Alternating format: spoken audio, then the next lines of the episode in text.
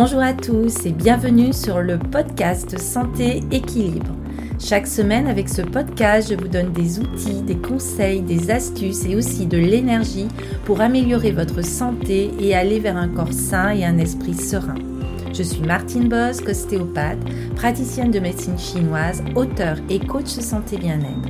Vous pouvez me retrouver sur mon site internet www.equilibrenco.com.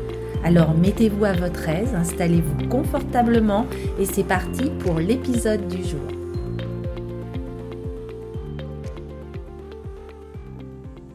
Bonjour, euh, ravi de vous retrouver dans ce nouvel euh, épisode. Aujourd'hui, je voulais développer avec vous deux notions distinctes que l'on rencontre euh, souvent au niveau de la méditation. Et ce sont deux qualités que sont l'attention et la concentration. Alors idéalement, les deux marchent ensemble et font équipe. Elles fonctionnent en tandem, pourrait-on dire. Il est donc important de les cultiver côte à côte et de façon équilibrée. Et si l'un des deux facteurs est renforcé au détriment de l'autre, l'équilibre est rompu et la méditation, voire impossible. Alors concentration et attention sont des fonctions clairement différentes. Chacune a son rôle à jouer, leur rapport est précis, délicat. Souvent la concentration est appelée fixation du mental sur un objet unique. Elle consiste à forcer le mental à demeurer sur un point fixe. Et veuillez noter le mot forcer il s'agit bien de quelque chose de forcé. C'est par la force qu'elle est développée, par le pur pouvoir de la volonté. Et une fois développée, elle conserve quelque chose de ce caractère forcé. En revanche, l'attention est une fonction délicate qui conduit à des sensibilités raffinées et toutes deux sont associées dans la tâche de la méditation. L'attention est la fonction sensible qui remarque les choses. La concentration, elle fournit la force. Elle conserve l'attention sur l'objet unique. Idéalement, l'attention sélectionne le sujet de l'attention et remarque lorsqu'elle s'échappe. Et la concentration s'effectue, le travail concret pour stabiliser l'attention sur l'objet choisi. Et si l'une des deux est faible, la méditation se défait. Alors la concentration véritable, la faculté du mental de se focaliser sur un seul objet à la fois et sans interruption est saine, c'est-à-dire qu'elle est libre de convoitise, d'aversion ou d'illusion.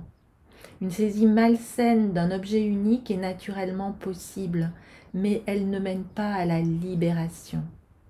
Vous pouvez par exemple être très concentré sur un seul objet en état de lubricité. Cela ne vous mène nulle part. Une concentration ininterrompue sur quelque chose que vous haïssez n'aide en rien. Et généralement, ce type de concentration est de courte durée, quand bien même elle serait atteinte, tout spécialement dans le cas où elle serait utilisée pour faire du mal aux autres. La concentration véritable est libre de telles souillures. C'est un état où le mental est rassemblé, ce qui lui fait gagner en pouvoir et aussi en intensité. L'analogie avec une loupe peut être utile. Lorsque les rayons parallèles du soleil tombent sur une feuille de papier, ils ne feront rien de plus qu'élever sa température. Mais si la même quantité de lumière concentrée au moyen d'une loupe tombe en un seul point de la feuille de papier, celle-ci va s'enflammer.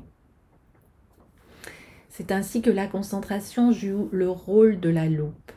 Elle produit l'intensité nécessaire pour voir dans les couches profondes du mental. Et l'attention, elle choisit l'objet sur lequel la loupe va se focaliser et regarder à travers elle pour étudier ce dont il s'agit.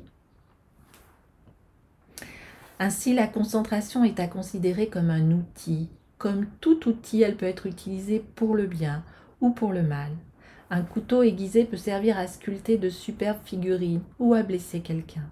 Tout dépend de celui qui l'utilise. Il en est de même pour la concentration. Correctement employée, elle servira sur le chemin de la libération. Mais elle peut aussi être mise à l'œuvre de l'ego. Elle peut opérer dans le contexte du succès et de la rivalité pour dominer les autres et servir ainsi l'égoïsme. Seule, elle ne donne pas une vraie perspective de soi. Elle ne jette pas la lumière sur le problème fondamental de l'égoïsme et sur la nature de la souffrance bien qu'elle puisse être utilisée pour creuser profondément dans les états psychologiques, elle ne permet pas de comprendre les forces de l'égoïsme. Seule l'attention peut le faire. Si elle n'est pas là pour regarder à travers la loupe, pour voir ce qui a été découvert, alors tout est inutile. Seule l'attention comprend, seule elle mène à la sagesse. Quant à la concentration, elle possède d'autres limitations. Certaines conditions spécifiques sont nécessaires pour qu'une concentration réellement profonde puisse se développer. Les bouddhistes se donnent beaucoup de mal pour construire des monastères et leur utilité principale est d'offrir un environnement physique libre de distractions afin qu'il soit possible de cultiver cette capacité. Pas de bruit, pas d'interruption. Tout aussi importante est la création d'un environnement sans distraction émotionnelle le développement de la concentration sera bloqué par la présence de cinq empêchements. L'avidité pour les plaisirs sensuels, la haine, la léthargie mentale, l'agitation et l'indécision.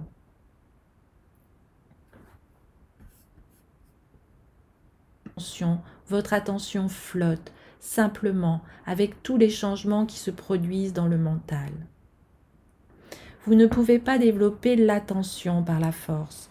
Le pouvoir de la volonté, les mâchoires serrées, ne vous fera aucun bien. Pis, il empêchera la progression. L'attention ne peut pas être cultivée par la lutte, elle se développe par le lâcher-prise, en vous installant simplement dans l'instant et en vous autorisant à être confortable avec tout ce dont vous faites l'expérience. Cela ne veut pas dire qu'elle se produit toute seule, loin de là. L'énergie est nécessaire, l'effort est nécessaire, mais cet effort est différent de la force. L'attention est développée par un effort modéré, par l'effort sans effort, et le méditant la développe en se rappelant constamment avec gentillesse qu'il lui faut maintenir son attention à tout ce qui se produit dans l'instant présent. La persévérance et un toucher en douceur sont le secret. L'attention est cultivée en prenant constamment du recul vers un état d'éveil attentif, doucement, doucement, doucement. Et plus l'attention ne peut être utilisée d'une quelconque manière égoïste, c'est une vigilance non égoïste. Il n'y a pas de moi dans un état d'intention pure. Par suite, il n'y a pas de je pour être égoïste.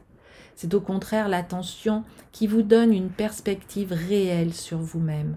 Elle vous permet d'effectuer le pas mental en arrière crucial, permettant de voir vos désirs, vos aversions et de dire Ah, c'est ainsi que je suis vraiment. En état d'attention, vous vous voyez exactement comme vous êtes. Vous voyez votre propre conduite égoïste. Vous voyez votre propre souffrance. Vous voyez de quelle façon vous créez cette souffrance. Vous voyez comment vous blessez les autres. Vous passez directement à travers l'écran des mensonges que vous vous racontez et voyez ce qui est vraiment présent. L'attention conduit à la sagesse. Elle ne cherche pas à accomplir quelque chose, elle regarde simplement. Par conséquent, désir et aversion n'entrent pas en compte. La rivalité et le combat pour la réussite n'ont aucune place. L'attention ne poursuit aucun but. Elle voit juste ce qui est déjà là. Alors l'attention est une fonction plus vaste que la concentration. C'est une faculté qui embrasse tout. La concentration fonctionne par exclusion. Elle se fixe sur un objet et ignore le reste. L'attention, elle fonctionne par inclusion. Elle prend du recul par rapport au foyer d'attention et observe avec un champ large, remarquant avec rapidité tout éloignement pouvant se produire. Si vous avez fixé le mental sur une pierre, la concentration ne verra que la pierre. L'attention, elle prendra du recul par rapport à ce processus et sera consciente de la pierre, bien sûr, consciente de la concentration dirigée sur la pierre, consciente de l'intensité de la de la focalisation et instantanément consciente du changement d'objet de l'attention si celle-ci vient être distraite. C'est l'attention qui remarquera que la distraction a eu lieu et qui dirigera de nouveau l'attention sur la pierre. Aussi l'attention est-elle plus difficile à cultiver que la concentration, car son champ d'application est beaucoup plus large. La concentration focalise l'esprit un peu comme un rayon laser. Elle possède le pouvoir de se frayer un chemin profond dans le mental et d'éliminer ce qui s'y trouve. Mais elle ne comprend pas ce qu'elle perçoit. L'attention, elle possède la capacité d'examiner les mécanismes de l'égoïsme et de comprendre ce qu'elle voit. Elle peut pénétrer le mystère de la souffrance et le mécanisme de l'inconfort. Elle peut vous rendre libre. Alors, si vous voulez progresser en attention, l'acceptation patiente est la seule route. Il existe une seule façon de la faire croître, par sa pratique continue, simplement en essayant d'être attentif. Et cela veut dire patient. Le processus ne peut pas être forcé et il ne peut pas être accéléré. Il s'effectue à son propre rythme. Ainsi, concentration et attention, vous l'aurez compris, marchent la main dans la main. L'attention dirige le pouvoir de la concentration et cette dernière fournit l'énergie grâce à laquelle l'attention peut pénétrer dans les couches les plus profondes du mental. Leur coopération produit perspicacité et compréhension, et il est nécessaire de les cultiver ensemble dans un rapport équilibré. Un peu plus d'importance est simplement donnée à l'attention, car elle est le centre de la méditation. Niveau de concentration, les plus profonds ne sont pas véritablement nécessaires pour parvenir à la libération, mais l'équilibre est essentiel. Une conscience trop large, sans calme pour l'équilibre, aura pour résultat une hypersensibilité. Trop de concentration sans une dose équivalente d'ouverture produira ce que le syndrome de Bouddha de pierre, le méditant qui devient si tranquille, qui reste assis comme une pierre. Alors, ces deux excès, vous l'aurez compris, sont à éviter. Voilà, j'espère que cette notion de concentration et d'attention vous permettront d'y voir plus clair et vous permettront aussi d'aller vers une méditation plus sereine avec de la paix et de l'ouverture. Voilà, je vous souhaite de vous porter magnifiquement bien et je vous dis à très très bientôt pour un autre épisode